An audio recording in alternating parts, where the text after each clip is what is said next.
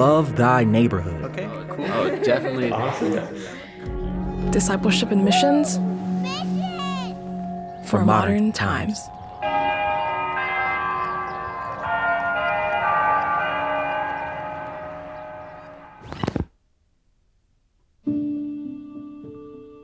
Hey, it's Jesse.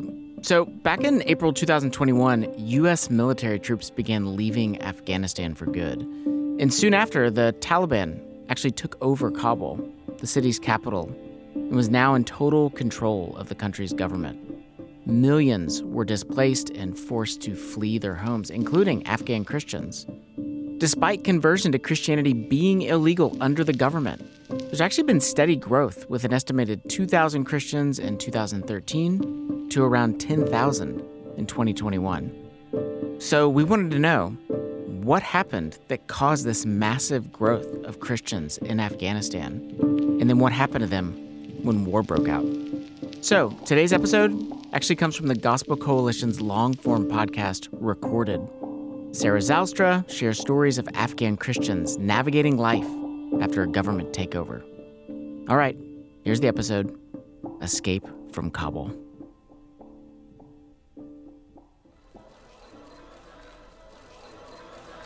Good afternoon. I'm speaking to you today from the Roosevelt in the White House. After consulting closely with our allies and partners, with the Congress and the Vice President, as well as with Mr. Ghani and many others around the world, I've concluded that it's time to end America's longest war. It's time for American troops to come home. The United States will begin our final withdrawal, begin it on May 1 of this year. We'll not conduct a hasty rush to the exit. We'll do it responsibly, deliberately, and safely. And we will do it in full coordination with our allies. When Joe Biden announced last April that all American troops would be leaving Afghanistan, Nobody familiar with the country thought it would be able to stand up against the Taliban. The wobbly Afghan government, paid for and propped up by the United States since 2004, had never seemed to grow any stronger or any less corrupt. Meanwhile, the Taliban never seemed to give up. The Islamic fundamentalist group had been overthrown by the U.S. invasion in 2001 and had been waging a persistent insurgency ever since. When the cold of winter came each year, they would retreat south to Pakistan, where they would rest and reorganize. When the weather warmed up, they would emerge and take control, mostly over southern rural areas of the country. U.S. intelligence initially estimated that the Afghan national government could last about two years on its own. But you know this story. In just 10 days in August, while the Americans were still in the country, the Taliban swept through every single provincial capital, including Kabul. They advanced so quickly, they surprised even themselves. The Taliban is in control of Afghanistan by surprise. Caught off guard, thousands of Afghans began to run, especially those who feared for their lives. Former employees of the collapsed government, those who had worked with Americans, and Christians. The Christians were especially interesting because while conversion was illegal even under the Afghan government, the number of believers had been steadily growing from an estimated 2,000 in 2013 to about 10,000 in 2021. How were so many hearing about Jesus? With everybody keeping their faith a secret, how were they connecting with each other? And how on earth were they going to get out? Humanitarian crisis now unfolding. Children on the edge of starvation. A two-year-old weighing just 11 pounds. And with the Taliban now in control, ISIS is now taking aim at them. See this as an opportunity uh, and attack us like they did and think that they could overrun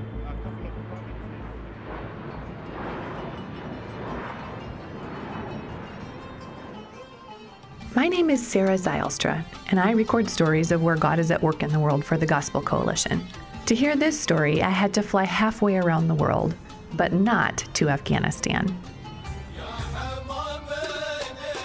I landed in Dubai, the largest city in the United Arab Emirates. In many ways, the UAE is a bridge between the Middle East and the West. While technically a Muslim country, the leaders don't suppress the religion of foreigners. And since this oil rich country is full of foreigners here for a job, literally nine out of 10 people are from somewhere else. That means the UAE has considerable freedom of religion. That fact is critical to this story, which actually starts a few hours northeast in Afghanistan, the country that replaced North Korea this year at the top of the World Watch list of the hardest places on earth to be a Christian. I was born in Afghanistan and the central parts of Afghanistan when it was the communism government. And then when I was grade four, the Mujahideen camp. And then when I was grade seven, um, the Taliban camp. And then when I was grade 10, the new democratic government after 9-11 came. So I have had four regimes during my school. Yeah. So That's Luke Anwari. I've been careful with identification. However, the names and places I've been able to include are accurate. I'm sitting with Luke in his apartment in Dubai, where he lives with his wife and four daughters. Luke was born in 1987 into a pretty unstable country. Every few years, the government would change hands, which meant that Luke had to change his school uniform, his textbooks, even the definitions of his words. For example, under the Soviets, communism meant justice.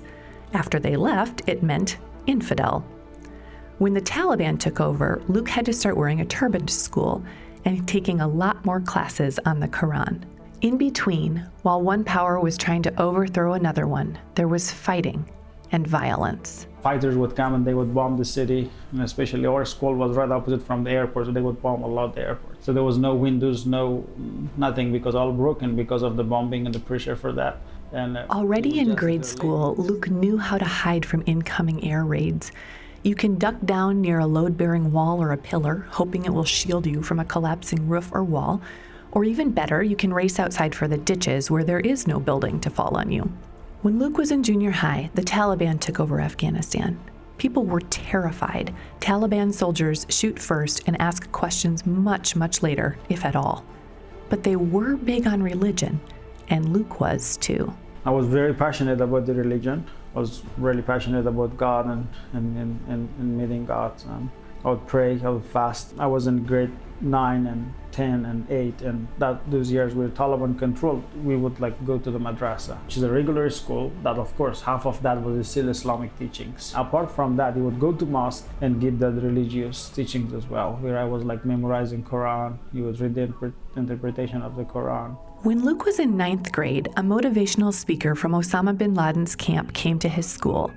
He talked for three hours about how America would probably attack, about how to prepare for a jihad against the infidels, and about how Osama bin Laden was a brother who needed protection.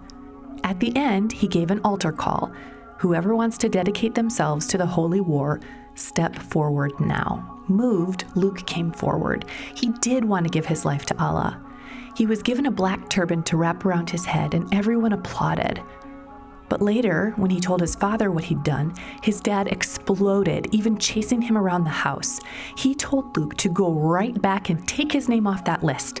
He did not want a life of violence for his son. Had Luke's name actually been on the list, that would have been nearly impossible to do. But Luke was related to the school principal, who had not included Luke in his list of volunteers. Hey, he told Luke, don't make that kind of stupid decision again.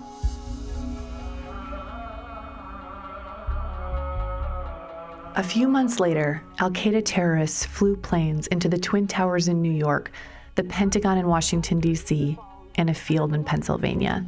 Al Qaeda was based in Afghanistan, and a furious President George W. Bush demanded that the Taliban extradite Osama bin Laden. The Taliban refused, and in early October, a U.S. led coalition easily toppled the regime. That fall, Luke headed to medical school in Kabul, where NATO and American forces were trying to set up a fledgling democracy. In his province of a million people, he'd been one of only 12 boys who'd been able to finish enough school to graduate. Around this time, Luke was having his own crisis. He read about God meeting Moses in the burning bush and on Mount Sinai. Why can't I meet with God? he asked his teachers. We'll pretend we didn't hear that, they told him. You aren't supposed to ask questions like that. Luke was confused by that and also discouraged by his prayers, which never seemed to do anything. Islam was starting to seem like a collection of made up stories. Tired of it, Luke quit religion. But it was harder for him to quit God. About that. I remember that we were studying anatomy of human body the first semester. The second semester we were studying physiology, which more get into the system of body, how it works. And I remember that our professor was explaining and he was saying that if you build machines to do the function of our organs, there would be so many, it would need a lot of space, a lot of energy, and a lot of manpower to run that. And that was making me very curious that it should be a God that makes this. At school, Luke became friends with some South Koreans. They prayed like he'd never seen anybody pray before. He figured that since they were from the East, they were Buddhists. Nope, they told him, we're Christians. More specifically, they were Presbyterians. Scottish and American Presbyterian missionaries brought Christianity into Korea in the late 1800s, where it was immediately popular. After the Korean War, Christianity continued to boom in South Korea, more than tripling in followers from 1950 to 1970. By the early 2000s, when Luke was at medical school, the Korean church was sending out more missionaries than every other country except the United States. They didn't stick to easy places either. South Korean missionaries have been kicked out of Pakistan, kidnapped and killed in Yemen, and beheaded in Iraq. When Luke first asked his Korean friends for a Bible, they were too scared to give him one. Come to our house and you can read it here, they told him. So every Friday, he went. They started with the Gospel of John, Luke couldn't understand it, but his heart got caught on John 10:10. The thief comes only to steal and kill and destroy. I came that they may have life and have it abundantly. In Farsi, that phrase is translated as, I have come to give you eternal life. And the very first time I meet with my Korean friends, I went to that verse, I opened that and I said, I have a question. Explain to me what Yeah. really this means. Like, Yeah. I'm really upset at that. I said, What does it mean to have eternal life? They said, If you believe in Jesus, you will have eternal life. I said, You will not die? They said, No. I said, How not die? Like, where is your parents? Look at the graveyards, there's crosses on top of that. Are those people not dead? They said that they're dead bodily, but not their spirit. It means, like, they said, No, if you believe in Jesus, you will have eternal life, which means that your spirit will live forever. Your spirit will not experience hell or separation from God. Intrigued, Luke decided to read the whole Bible. It took him two years. By the end, he was a believer. But he couldn't tell anybody. The few times he tried to mention something to his friends, they told him to be quiet. Don't talk to us about that. It's crazy. It's dangerous. But he did tell one person.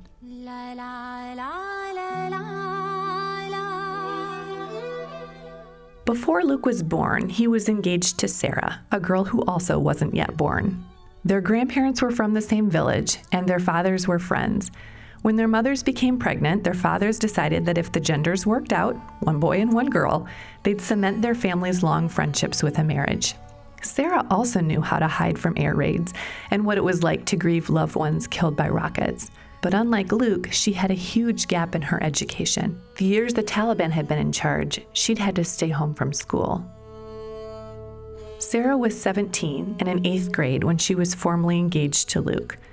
They didn't know each other well, but at their engagement party, he did confess to her that he was a Christian. She had no idea what that was, so she told him it was okay. After they got married, she noticed he wasn't praying at the mosque with the other men, and so she asked him about it, and he gave her a children's Bible. When I read this one, I really like this story. Yeah. And I said, I love this story. I really wanted to read this. Okay. But they tell me, okay, you have to read, we have to read very secretly. They did read secretly in their bedroom in his parents' house. After the children's Bible, they began reading the full Bible together. It was both confusing and lovely to her. She was living in a family and a culture that was Muslim, and she could see a difference in Luke. She could also see a difference in his friends. As you can imagine, it was tricky for Luke to get Christian friends. In his province of almost a million people, he was the only believer he knew. Even under the US funded government, conversion was not allowed, and so he looked for foreigners. When a friend told him about three foreigners who prayed before they ate food, he knew he needed to meet them. The guys were on a humanitarian mission and had begun working at the hospital where Luke, now a radiologist, was taking x rays. He was scared to tell them he was a believer, and when he did, they were scared to hear it. They checked with his South Korean friend to make sure he was telling the truth. Their fear was well founded. Within the year, the secret police told the humanitarian workers to stop talking to people about Jesus and they asked so many questions about Luke that his boss told him he would have to resign. But by then, Luke and the foreigners had built a friendship, reading the Bible and praying together, and showing Sarah what Christian love looked like. That helped to convince her of the truth of Christianity. When the family began asking Sarah why she wasn't praying in the mosque, she told them she was praying in the privacy of her room. She didn't tell them she was praying to Jesus. Really feel like the lightness. I come from dark place to the light place. Before I'm very in the dark place. I don't know. If Luke's friends connected him with a Christian from Bangladesh who connected him to a mission organization. He and Sarah did discipleship training for a few months in India, and they came back bolder. But I, I want to share my faith with others. but I don't know how. So Right. then I learned about mission. I learned about you know how to share your faith. So really, like it's like a whole different chapter. And it's like, this is what I'm going to do the rest of my life. This is what I want to do. The timing couldn't have been better. In 2010, Christianity was bubbling just a bit in Afghanistan. For example, a city that had one or two believers in 2005 had 15 believers in 2010. You could find Afghan Christians now if you were careful, and a small network was beginning to connect. One new believer was named Ramazan. He'd grown up in a Muslim family and he was precocious. By the time he was 15, he had memorized 10 chapters of the Quran and was preaching in the mosque. He was also reading philosophers, Kant and Descartes and Sartre. Those thinkers stumped Ramazan on this question If God created everything, who created God? Without a good answer, he gave up on Islam. But he couldn't stop the longing in his heart for God. He'd heard about Jesus, and once, in a desperate situation, out of gas and far from home, he prayed to Jesus for help. He switched on the motor and miraculously made it another 25 kilometers. He told Jesus, I am your soldier. For the next two years, Ramazan looked for a Bible, finally finding one through some Americans. Immediately, he took it home and shared the gospel with his friends and his family. Within a few years, he'd watched 12 people accept Christ. Around the same time, a young Muslim named Ramat went to visit his brother in India. Both their grandfather and their father were mullahs, leaders in the mosque, but Ramat's brother told him he'd converted to Christianity while watching God TV on a trip to Saudi Arabia. Ramat was livid, attacking his brother with both his fists and his words.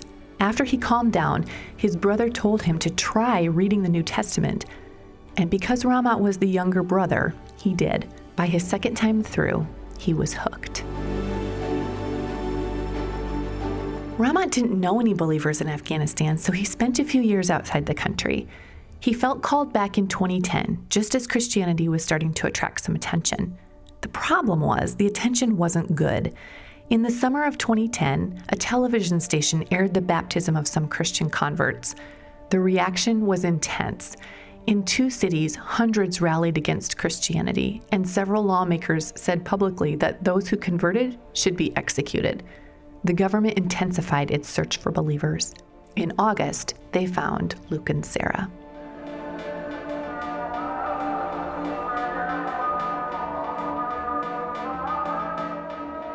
Luke knows how it happened. A Christian friend introduced him to a guy who was asking weird questions, like if he could get a hundred Bibles. Twelve hours later, the police showed up. A lot of police 50 to 60 officers from the Afghan intelligence service, from the prosecution department, from the anti terrorism units. And, and then they just raided our home. They said, We know everything about you. They just right away come to my bedroom and, and handcuff me on the back. And they, sorry, our kids are sleeping. They have, they have Sarah, I've got poets, she's sitting in one corner. They asked if Luke was a Christian. He said yes.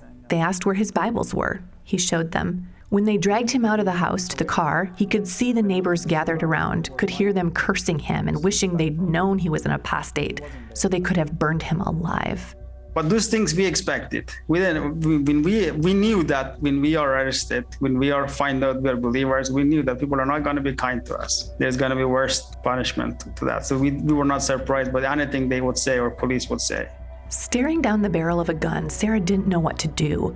When her daughter started crying, the woman accompanying the police, to make sure they weren't alone with a woman, told them they'd have to leave the room so she could feed the child.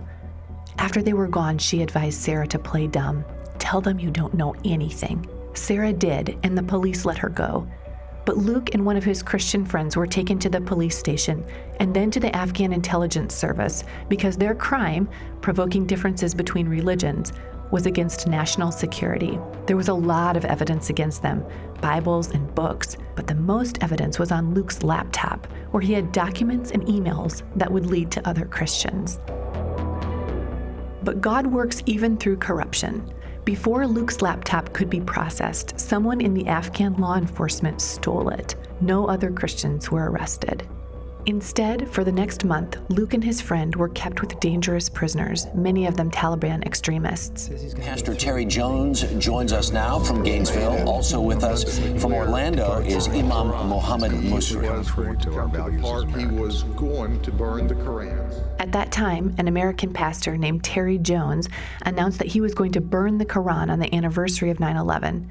The anti Christian fervor in Afghanistan whipped up, with thousands taking to the streets. Inside the prison, Luke's fellow inmates reasoned that if they killed him and his friend, they would be rewarded by going to heaven. Only tribal warfare among the prisoners kept Luke and his friend breathing. The guards also tortured and questioned Luke and his friend. Who else is a Christian? Where are you getting your money? Who's persuading you to do this? The hardest part was seven days in solitary confinement in a room too small to even lay down in. A small little window, you have to like jump and then you will see the sky. Small cell, there's nothing, no pillows, nothing, like very hard carpet. There, there's absolutely nothing. How and they did you just get beat through you and that? slap you, and Yeah. they have like a two times bathroom break for one minute in the morning and one minute in the evening. During the day, there is nothing. Like, okay. You just manage yourself. The physical pain from attacks by both the guards and the other prisoners lasted for weeks. Later, when Luke and his friend got out, they would need immediate medical care. The thing is, it wouldn't have been hard for Luke to leave. All he needed to do was to come back to Islam. Honestly, it was tempting. One, one, one day I said, I'm going to just get out of there. I was worried about my family, about my girls, three year old and a one year old. I do not wanted them to be raised by in a Muslim family. Mm-hmm. That was difficult. So, so I'm going to go and tell them. But then I, you know, kind of reviewing back to what happened into my life. How did I become a Christian? Because but maybe they're right. Maybe it's a coincidence. Right. Maybe it's not the truth. Luke went back and reviewed everything in his mind. He had gone looking for God. He had asked to read the Bible. He had decided to follow Jesus. He had been called and directed by the Holy Spirit, certainly, but he hadn't been persuaded by anybody else. It's between me and God. Yeah. Whether it's totally truth or totally lie. But it's not, nobody persuaded me. And I'm not persuaded because of anything. This is not giving me asylum. This is not giving me any monetary benefits, nothing. So I know myself that, that I did not make this decision based on those things.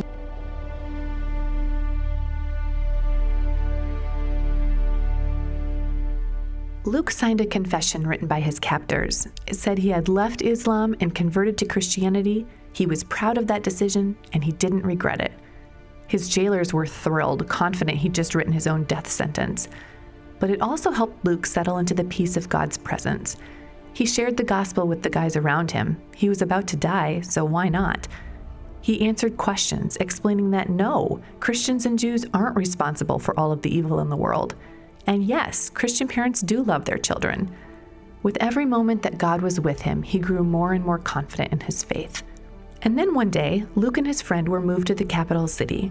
As soon as they got off the plane, their guards took off their handcuffs and told them they were free. Luke didn't believe that for a minute.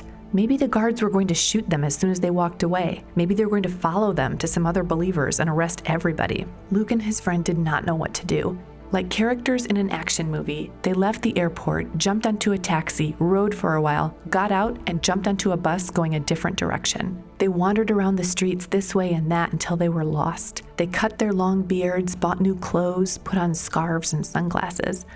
Finally, Luke called some of his foreign friends to ask for help. Tell us some of the things that we did together, they said to verify that it was him, and then they connected him to Christian aid workers who could help. Days later, when his body was rested and beginning to heal, Luke went to get Sarah and the girls, who'd been bouncing between his parents and hers. Seeing Luke's arrest on TV was the first time anyone in their families even heard of his Christianity, and nobody was happy about it. Luke's family suspected Sarah had turned him in and they would barely speak to her. Sarah's family suggested a divorce so that she could marry again. The neighbors warned that somebody needed to take the kids away from both of them. After Luke was freed, everybody tried to keep him away from Sarah. She was locked in her room, told if she saw him again, she would be erased from the family. Finally, after a lot of arguing, her father brought her to Luke's house, and here's what she told Luke. I know where you're gonna go, I'm gonna go with you. I'm not stay here anymore. Which is, I say, even in America, if you're going to America, I'm not stay here anymore. Yeah. He said, okay, you can pack your stuff when we don't know where we're gonna go. Early in the morning, they ran away to Kabul. They stayed three months, too scared of another arrest to even sleep at night. Then they fled to Pakistan for a few months, where they connected with a mission organization for more discipleship training. When the police picked up two of their colleagues, they had to make a midnight escape. They stayed with a friend for a few weeks and then moved back to Afghanistan. Coming back was like a fresh start, but to an odd, unstable life. Luke and Sarah would settle into a city where Luke would work a day job in finance or construction or whatever he could get, and they would find believers to pray with. At this point, they knew about 65 other Christians. Every night uh, after 10 o'clock, every one of them, one by one, come to our apartment, and then we will sit down and pray for two, three hours until midnight. Day, we are nobody's going out. We're not showing our faces. All of us have been in prison. At this point, we don't know what we will do, but we are just sitting and praying and reading the Bible and praying. And then When they had time, four or five guys would buy some Coca Cola and then drive around the city or head to a public park to read the Bible and pray. We drank a lot of Coke, Luke said. The group grew to 100 and then 120. Every few months, Luke would run into trouble. For example, a call from the Taliban threatening to bomb his home. Luke and Sarah started keeping a suitcase packed with some extra clothes and some food in case they needed to run immediately. If they had a little more time, they could pack the whole house. Sarah got so good at it she can box everything up in two days. In four years, they moved 11 times, and their network of Christian friends grew to 450.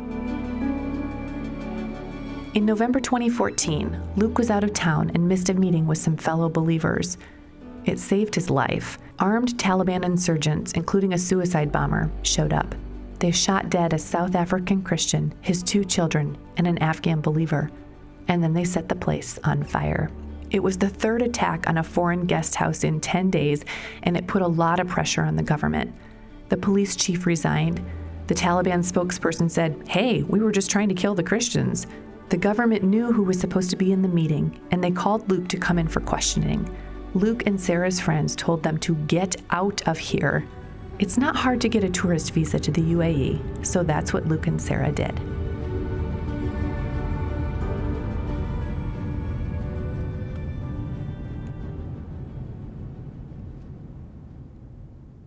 Now that Luke and Sarah have a tourist visa, what will life be like in the UAE?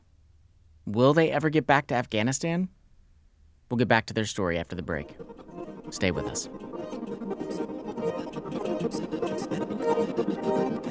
Hey, this is Kirsten, the recruitment assistant at Love Thy Neighborhood. We recently talked with the parents of some of our alumni to ask them how serving with us has impacted the life of their child. Hi, this is Steve Lindsay from Leola, Pennsylvania, and my son Taylor served with Love Thy Neighborhood in 2018. That was a year that was life changing, and one in which we saw him grow in his faith, his self awareness, his leadership skills, and in his passion for those in the margins of society. We honestly believe that that year invested will have not only wide ranging, but eternal impact. If you want a hands on experience of missions in our modern times, come serve with Love Thy Neighborhood. We offer internships for young adults ages 18 to 30 through the areas of service, community, and discipleship. You'll grow in your faith and life skills. Learn more at lovethyneighborhood.org.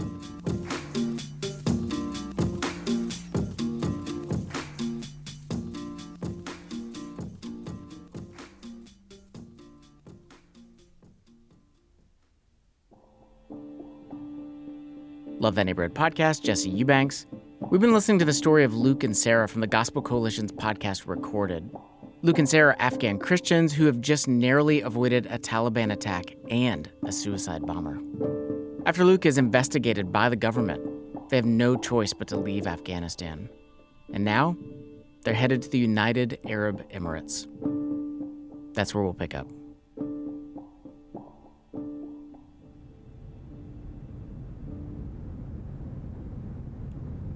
You can fly from Kabul to Dubai in three hours, but the two Muslim countries feel like they're from completely different planets. Afghanistan is seriously Muslim and seriously poor. Its history is full of conflict and disarray.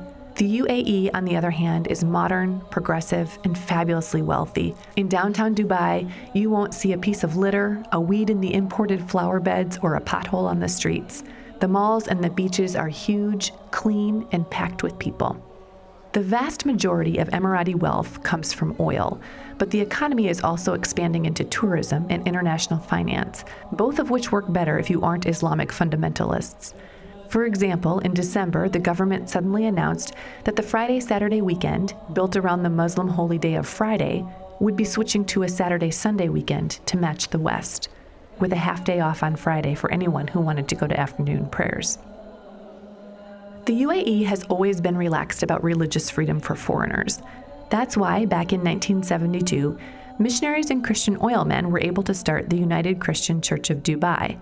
The evangelical church has grown to about 600 Christians who hail from all over the globe. About 15 years ago, they called a pastor named John Fulmer, who had come to faith at Capitol Hill Baptist Church and been discipled by Pastor Mark Dever. Through the missionary connection from years before, John met Luke we came to recognize this guy needs to be in our pastoral internship. Mm-hmm. Mm-hmm. I'm sitting in John's office listening to him and Associate Pastor John Welkner, who oversees the pastoral internship program. Shortly after he landed in the UAE, Luke did start the program. It took a while, though, before leaders realized what else Luke was doing. Only slowly did we come to realize that Luke was orchestrating a parallel ministry back in Afghanistan. And he would tell us about phone calls he was having or decisions he had to make. And yeah, we, we slowly came to realize that he was orchestrating dozens of relationships and house church leaders. These were guys he had been in partnership with in Afghanistan before he had had to leave. Most interns don't come with an already established network of house churches, but Luke's a natural leader. In fact, John compared Luke's unofficial influence in the Afghan church to that of a bishop. And now Luke was being exposed to Reformed theology for the first time. This is where I was exposed to the expository preaching, healthy churches, the material, the resource, and I was like, this is what we need, and this is like what really we need for Afghanistan. Because at this point, like I have different experience of church and things like that, which is like my perspective come more like a missionary perspective of a look of a church, but not really like how the church looked like. Luke loved everything he was learning. In February 2015, only weeks after he started at UCCD, the interns attended a Simeon Trust workshop, which aims to teach participants to rightly handle God's Word. Luke could hardly wrap his mind around what he was learning about expositional preaching that the text, not topics, should drive the sermons, and that the Old Testament stories point to Christ. He emailed several Christian friends in Afghanistan, Ramat and Ramazan and three others, and said, Guys, can you get to India for a few days? Then he translated the Simeon Trust questions into his language, Dari. He flew to India and held his own workshop. The guys went through Ephesians and practiced expository preaching to each other. The rest of his internship, Luke kept feeding what he was learning back to his Afghan network. Afterward, he began working with a UCCD church plant about an hour north of Dubai in the emirate of Ras Al Khaimah, there, he and Pastor Josh Manley started hosting Afghan pastors, some, like Ramat, for a week of intense Bible training, some, like Ramazan, for a nine month internship. I mean, those were really sweet times, and you knew that you were kind of with people that would be in a first generation house church in a very tough country. That's Josh Manley. I want to take a minute to tell you about him and his wife Jenny because they play a critical role in this unfolding story. Both were born in Mississippi and both grew up loving politics. They met their first day working in the U.S. Senate in 2001, and they spent the next 10 years working their way up. Jenny to Chief of Staff for Mississippi Senator Thad Cochran, and Josh to a staff position on the Appropriations Committee. Loved our years in the Senate, wouldn't trade them for anything, but the church was far and away uh, the most formative thing the Lord was doing in our lives spiritually. The church was Capitol Hill Baptist, pastored by Mark Dever, the same pastor who had discipled John Fulmer, then a Washington attorney, and showed him the beauty of ministry. Seven years later, Josh and Jenny followed John's trajectory Washington, D.C., to seminary, to the UAE. Josh's church plant was two years old when Luke showed up and started flying in interns. I certainly struck by their hunger to learn. But yeah, just a hunger to, to know the word, to, to understand different parts of it, and a commitment to do it. These were honestly, uh, there would be six hour days, yeah. six, seven hour days. Josh and John taught the men biblical and systematic theology. Section by section, they went through the Bible, the Torah, historical books, wisdom literature, prophets, gospels, letters. The group wasn't huge, around 15 or 20 guys on each trip. They called themselves the Afghan House Church Network and they got right to work. They translated the 900 pages of Wayne Grudem's Bible doctrine, Paul Washer's three book series on recovering the gospel, and every book Greg Gilbert has ever written. They started a website and have posted about 200 translated articles. They created Bible reading plans for YouVersion. They started a podcast answering questions like What is the Bible? What is the church? What is baptism? These were bold moves, given that everybody but Luke still lived in a country where converting to Christianity meant punishment by confiscation of property, imprisonment, or death.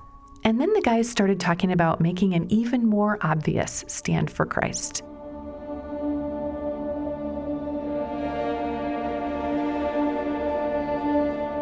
On every Afghan identity card is a line for religion Islam or other. The card is electronic, so when it gets scanned, more information about you pops up. And that's where it shows what other means for you. If you're Jewish, Hindu, Sikh, Christian. A few years ago, the Afghan House Church Network started talking about changing their IDs. And so that's the number of people they gathered and they prayed about it and they thought we are doing that, but just because we want to, you know, honor God and we want to have this for our kids because in the future, for their marriage, for their education, everything, if their ID says Islam, then they have to go through the education. By the summer of 2021, after years of thinking and praying, Ramat and Ramazan and some others were ready to make the change. But on top of the normal consequences for conversion, they had seen what had happened to Luke, there was now an added complication. In April, President Biden announced he'd be pulling out the last of the American troops. May and we know that this is going to come. We know that Taliban are going to come, especially the troops moving forward. It's getting tense. We might lose some provinces, but nobody thought that Kabul would fall that, that fast. In their Zoom meetings that summer, Luke talked with the Afghan Christian leaders about getting them out of Afghanistan. They knew that even if the Taliban didn't take over, the government would be harsher without the NATO presence. They figured they could get some of the more prominent guys into the UAE for internships, and after that, they could take stock of their next move. And then they talked about the decision to change their IDs. Simon's like, you know, are you guys sure that this is really what you want to do? They said, no, we have no problem with that. So it seemed like they were looking at a closing window. If they moved before the Americans left, there was a better chance they could safely change their IDs. If they waited, they might not ever get another shot to do it. Ramat and Ramazan went first, along with their wives and children. They had no problems. You sure you want to do this? The officials asked. Yes? Okay, then. It is a strange mystery, a providence of God that that happened. And, you know, was it because the government was distracted and not and didn't care, you know, that this that this happened? Yes, that officially happened. Emboldened, other Christians got in line. Around 120 people safely changed their IDs, 40 more were in the pipeline. It felt like a miracle. Everyone was elated at how smoothly things were going. And then, August. A humanitarian crisis now unfolding. Children on the edge of starvation. A two-year-old weighing just 11 pounds. And with the Taliban now in control, ISIS is now taking aim. There weren't a lot of NATO troops left in Afghanistan in early 2021, less than 10,000. By the end of May, only American troops were left, and only 2,500 of them. As the U.S. moved out, the Taliban began moving in, grabbing control of more and more rural areas. By the middle of June, U.S. intelligence had revised its estimates. It won't take two years for the Taliban to take over after we leave. It might only take six months. On August 6, Three weeks before the deadline for American troop withdrawal, the first provincial capital fell to the Taliban. On the TV from my hometown, it's 3 or 3.30. All of a sudden, the TV stops. There's no broadcasting. And I pulled the phone and I called called my uncle and I said, "Is it everything is okay?" He said, "No, Taliban right now our area where our our homes are, it's under Taliban, and the fighting is like you know a few streets over there, and you could hear the shooting that's going on, and the TV went off." Is because Taliban captured that area, so the all the all the um, staff from the TV station they they flee. As soon as he hung up, Luke's phone started to ring again. He could track the Taliban's advance in phone calls. As the fighters moved through each area, believers there called him. What should we do? Where should we go? He told them all the same thing run.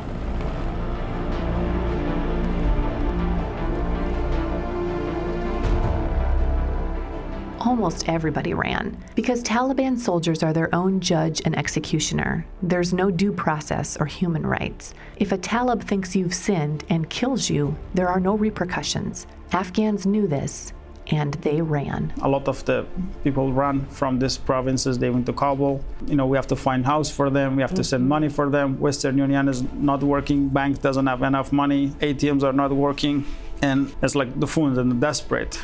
You have like hundreds of desperate families around that they're fleeing to the next city, into the next city, into next city, and trying to figure out a way out. There is nothing. There's no way that you can live. Luke got busy arranging safe houses, calling to see who could host how many and for how long. When someone panicked that their daughters were at work and not dressed to the Taliban dress code, Luke sent his uncle over with burqas. He texted all the church leaders get rid of your Bibles, hide your books, delete your materials. As the provincial capitals fell, the first on August 6th, the second on August 7, the third, fourth, fifth, and sixth on August 8, everybody was heading for Kabul. The US troops were there. The seat of the government was there. It couldn't fall, at least not right away.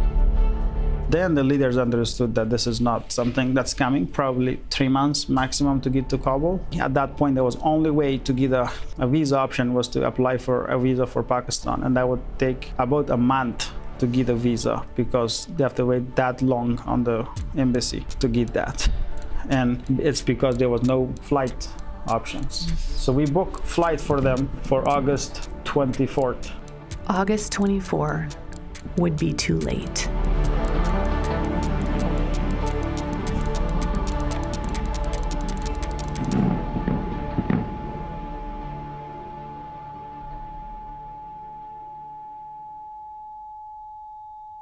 Ramat lives in Kabul. On August 15, he was sitting in his home office around 10 o'clock in the morning when a church member showed up. Let's go, the visitor said. The Taliban have arrived. Are you kidding me? Ramat asked. I'm not, the church member said. Let's move. Ramat called Luke. The Taliban are here in Kabul, he said. That can't be, Luke told him. I can hear them shooting, Ramat said. They are here right now. Luke told him run.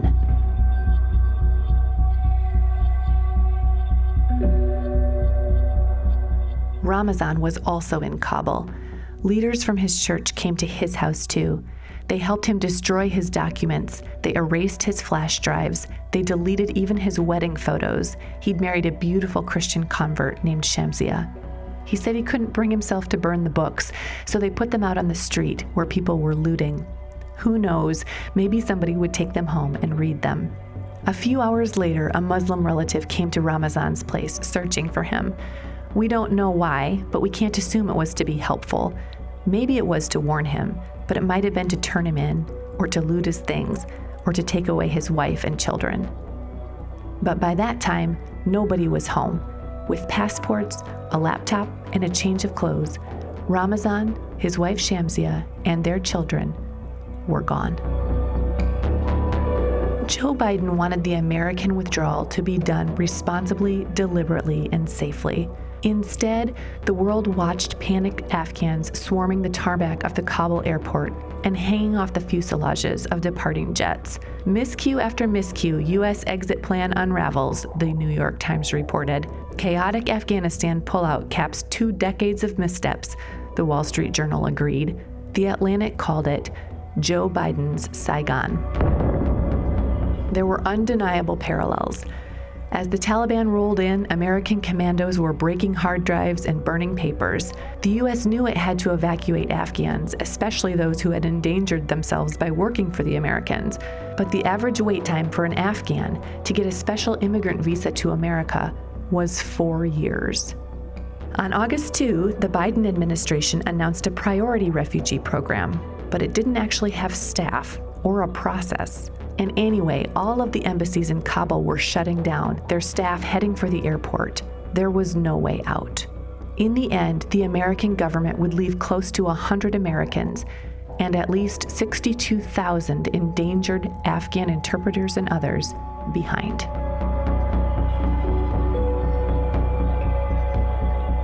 America's military disaster wasn't a secret. As it became clear that the government was unprepared to handle evacuations, private rescue operations kicked into gear. Army veterans, nonprofit employees, defense contractors, regular people, anybody who knew anybody in Afghanistan, it seemed, was trying to help. The problem was, very few people actually know how to evacuate refugees from an unstable Islamic fundamentalist state.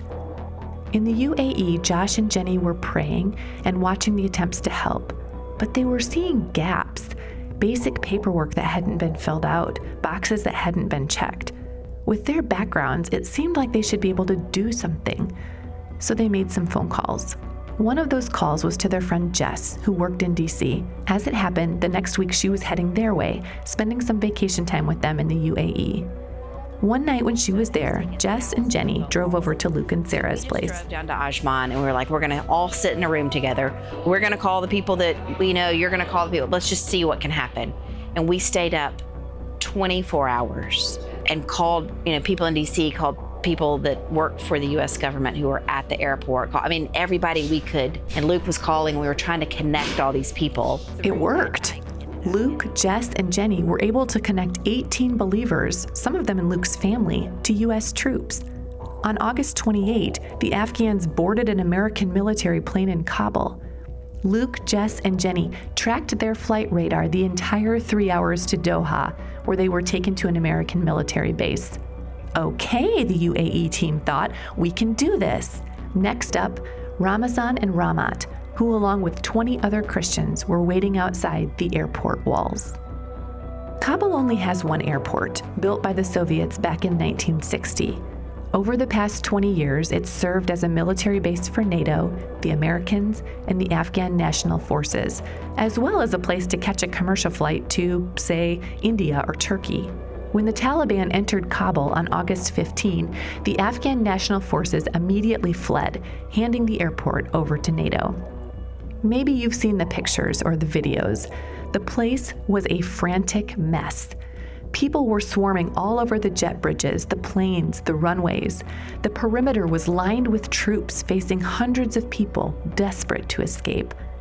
Two of those people were Ramat and Ramazan. The, the group had gone to the airport. They went twice. And the first time that they went, they stayed there for days and nights, just living outside trying to get in. It was terrible conditions. Ramat and Ramazan were sending their GPS coordinates to Luke every hour. Josh, Jenny, Jess, and Luke were working every angle they could think of.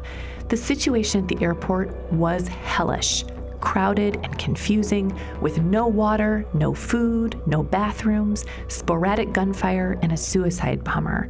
The kids, there were five under five, got dehydrated. You know, obviously that that kind of I think stress and tension went on for the entire time that the US was still in the country. Until the last plane left, there was always a hope that they could get on another flight. It was Josh's job to call Ramat and Ramazan and to tell them that the last flight had left.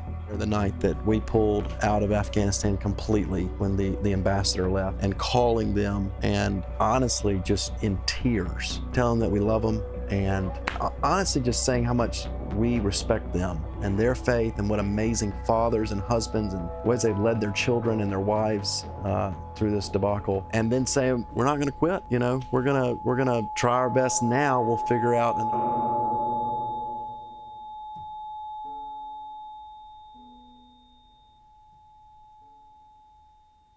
After the break, we hear what happens to Ramat, Ramazan, and their families as they hide and wait out their Taliban pursuers. We'll be right back. Love Thy Neighborhood is now on Patreon, which offers exclusive content to members. For just 10 bucks a month, you can unlock bonus interviews, live streams, ebooks, and more. By becoming a Patreon member, you're helping us make more of the podcast content that you love and supporting our urban missions program. It's really easy to join. Just go to patreon.com slash love thy neighborhood. We'd love to have you with us as we explore discipleship and missions in our modern times. Again, go to patreon.com slash love thy neighborhood and sign up today.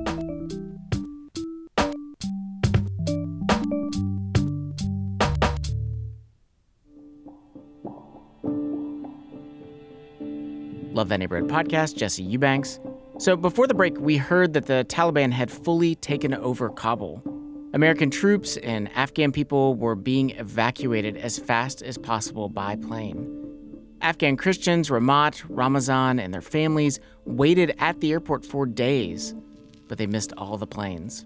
They're still stuck in Kabul. And that is where we'll pick up.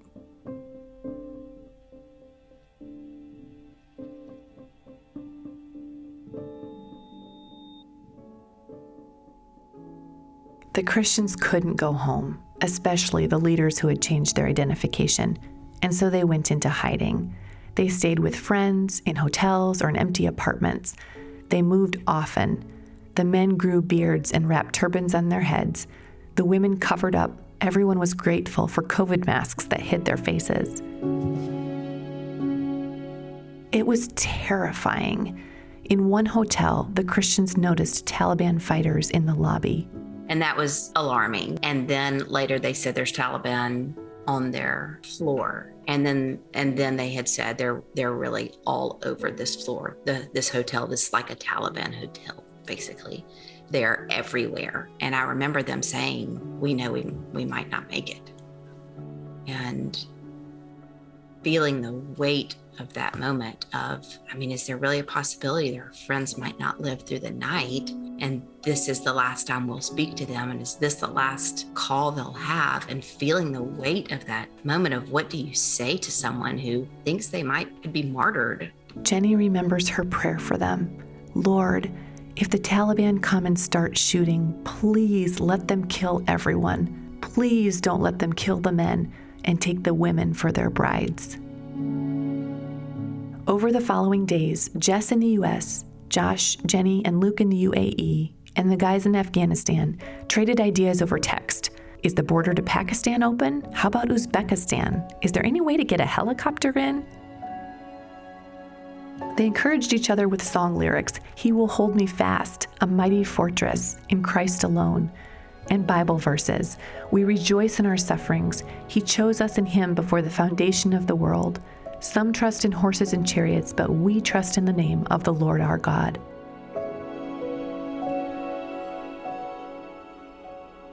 From the Christians in hiding, continually scared and bored and increasingly hopeless, the messages sometimes sounded discouraged.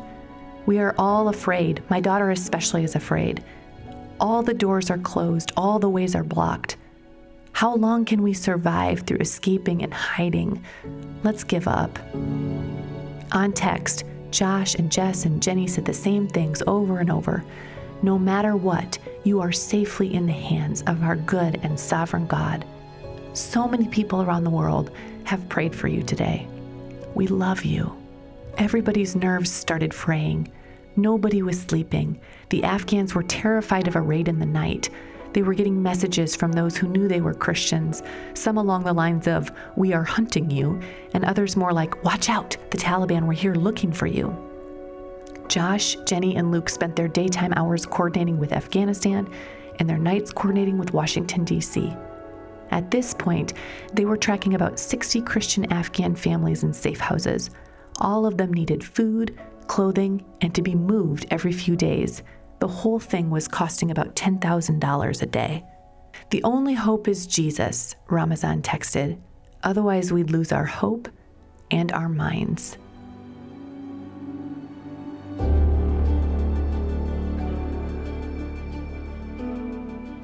realistic avenues for leaving gradually emerged. Army veterans, nonprofits, defense contractors, and interested donors were pooling their resources, making deals with airlines and governments to operate chartered flights into Afghanistan. Those flights were hard to get onto, but they were the best option. If you were on a flight, that meant you had a ticket, a passport, and somewhere to go. You were moving legally. A quicker, more certain path out was by land. For $600, you could buy a fake visa and a gate pass and make your way over the border to a country like Iran, Pakistan, or Uzbekistan. That meant you'd be out of Afghanistan. However, without official documentation, you'd also be a refugee, with very limited options for your future, many of them dangerous. The Afghan Christians were constantly weighing their choices. Waiting for a legal route was better, but only if you didn't get killed first. We had a solid option here and a solid option here, and we'd have 90% of the way, but then there was something holding it back. So, you know, at one point we had a big whiteboard up that we were like, all right, op- option, here's our, our first tier options and our second tier, you know, and it was all going to different countries and different ways, and some were crazy, and um, all because dear brothers and sisters in DC that jumped in and um, just volunteered countless hours and trying to help in every way they could. It took three weeks for Luke, Jess, Josh, and Jenny to find Ramat and Ramazan and their friends a flight out. The whole time, the Christians were moving to new safe houses, changing phone numbers, and smiling at the Taliban in hopes that they looked happy to see them. There was never enough information, nutrition, or good rest. New developments were rarely good. Someone was taking their picture or asking their name. There was gunfire outside. There were rumors that the Taliban was after anyone who spoke English. The Afghans worried more for their kids than for themselves. If they didn't get out, what kind of future would they have? Already the kids were starting to get sick, and sometimes they had to spend a night in the hospital. After a while, they heard rumors of flights taking off from Mazar al Sharif. Figuring it was worth a shot, the group traveled by bus for 10 hours over broken roads, passing through 16 Taliban checkpoints. Once they arrived, there was good news and bad news. Their 22 names were on the flight manifests, thanks to the folks in DC. But each takeoff had to be negotiated with the Taliban. The cycle went like this We think the flights will go soon, get ready. Nope, no flights today, stand by. Finally, finally, it was time. The Christians scooted past the Taliban checkpoints, perhaps because they were given handwritten tickets instead of having to scan into the biometric system. They were boarding the plane when Ramazan sent a voice text. There is Chop Zahir and his family. They said it's copy. His his paper, it's copy. His name is not, not in the list. I don't know what should we do. Right now they are going to check somehow. And uh, yeah, please keep prayer about that. I don't know what's going on. Messages started flying back and forth. Who didn't get on the plane? Zahir? He had a boarding pass, right? Did he make it through security? Was his name on the flight manifest? There was nothing to do but pray. Zahir was from the Mazar area and known for his faith. Perhaps he looked familiar to the Taliban. In any case, during some confusion over the spelling of his name, an airline worker told him to run onto the plane. He did. Is Zahir on the plane? Josh texted. Yes, texted Ramat. Hallelujah, Josh sent back. He used seven exclamation points. Praise God, we love you so much, Jess added. The plane is taking off now, Ramat wrote, and then, a few hours later, we just got to Doha.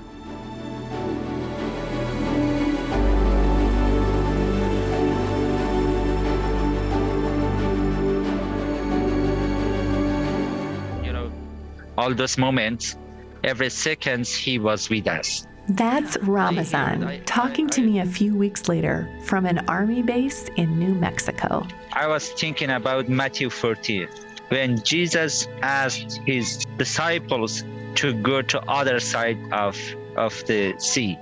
In the middle of the sea, there was a storm, there was darkness, there was fear, and they thought we're gonna die. But Jesus was walking right in that time, right in that moment, in the in the middle of that that darkness, in the middle of that difficulties. I was during these two months, I was thinking the same thing. Where is God? But immediately I was I was thinking in that part of of uh, about that part of the gospel of the of Matthew. Yeah. God is here, but focus on, on Jesus, not in difficulties. Josh and Jenny were elated at the happy ending. They invited Luke and Sarah over for a celebration. But the whole time, Luke's phone was going off. He's taken all these calls from these desperate believers in Afghanistan.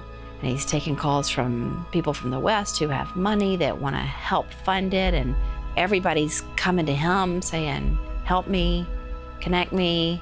So, Jenny, who had always wondered why she'd spent that long season in DC before moving overseas for ministry, went back to her whiteboard, and Excel spreadsheet, and phone calls.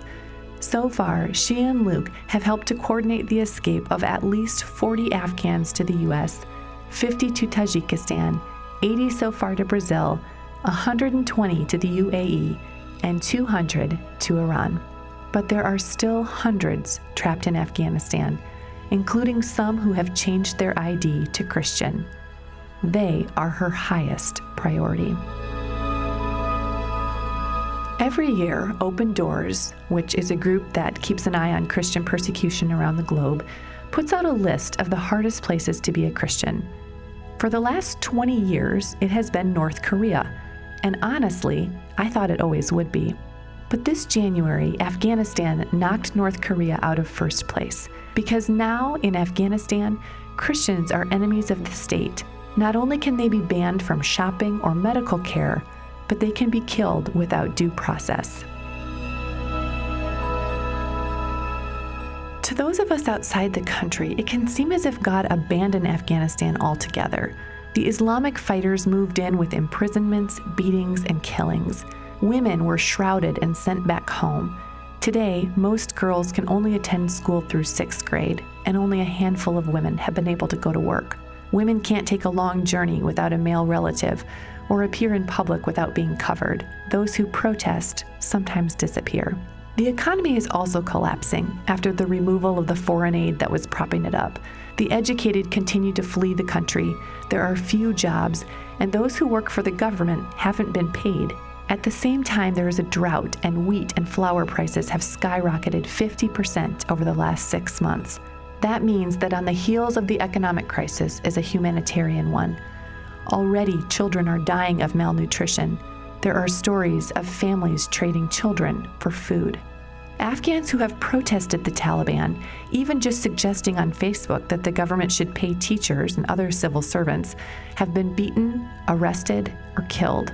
And remember that Taliban spokesperson who claimed responsibility for the murder of the South African family? He's now the Deputy Minister of Information and Culture. The little flame of Christianity seems to be nearly extinguished. Luke estimates there were between 8,000 to 10,000 Christians in Afghanistan before August. It's impossible to know how many are left or how many will be left in a few years, certainly fewer, and they'll certainly have to be quieter than they were. But don't think for a minute that God isn't at work. Honestly, from the very beginning till now, I could see His His hand, His presence, His miracle with us. I mm-hmm. really believe, I really see. Before I was born, God made this day for us to be here. That's why we are here. That's Ramat. He and the other Afghan house church leaders are now scattered across a handful of countries but they're still connected and they're still busy writing and podcasting good theology, now with much more freedom. Luke built a Nine Marks page in Dari. Shamsia did a Simeon Trust workshop in Nashville with Nancy Guthrie. Others are plugging in at local churches. Already, Rama is teaching a class at his church in Dari for other Afghan refugees. Some are even eyeing seminary. And suddenly, what seemed impossible a year ago that any of these Afghan church leaders would ever be able to get more than a few months of training with Josh and John in the UAE is not only possible, but probable. These days, Rama and his family live in Louisville, where he's part of Immanuel Baptist Church. Ramazan lives around the corner. He goes to Third Avenue Baptist, where his pastor is Greg Gilbert. Ramazan has all of his books. And there's more.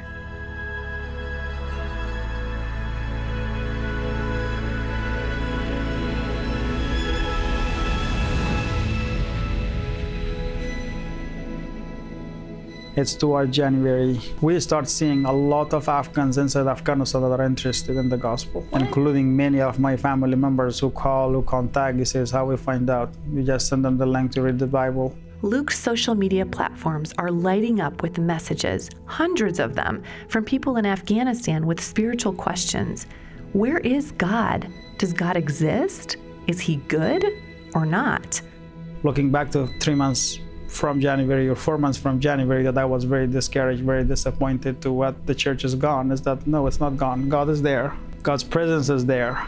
His spirit is at work there. We don't know how God will use this story for His kingdom, for His glory. But definitely, our work is not done in Afghanistan. It's not done in Louisville either, or in Brazil, or in the UAE. In one sense, the Afghan church has just sent out hundreds of missionaries, all of whom came to faith in the most unlikely of circumstances, endured tremendous persecution, and watched God perform an amazing rescue. That's it's a it's a glorious story because these brothers and sisters held to their faith. They were faithful. They were going to be faithful until the end. They were willing to pay the highest cost, and the Lord rescued them. And it's absolutely glorious. The Lord did what He has done many times over for His people. And this story, I mean, obviously we'll know the full ramifications of it in eternity, but it's been such a privilege to see what the Lord's done.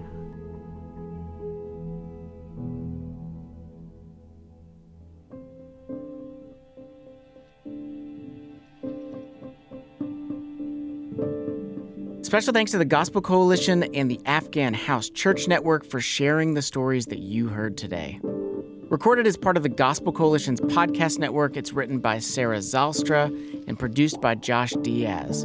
Their media director is Brandon McAllister. Editor in chief is Collin Hansen. Find more podcasts from the Gospel Coalition at tgc.org/podcasts.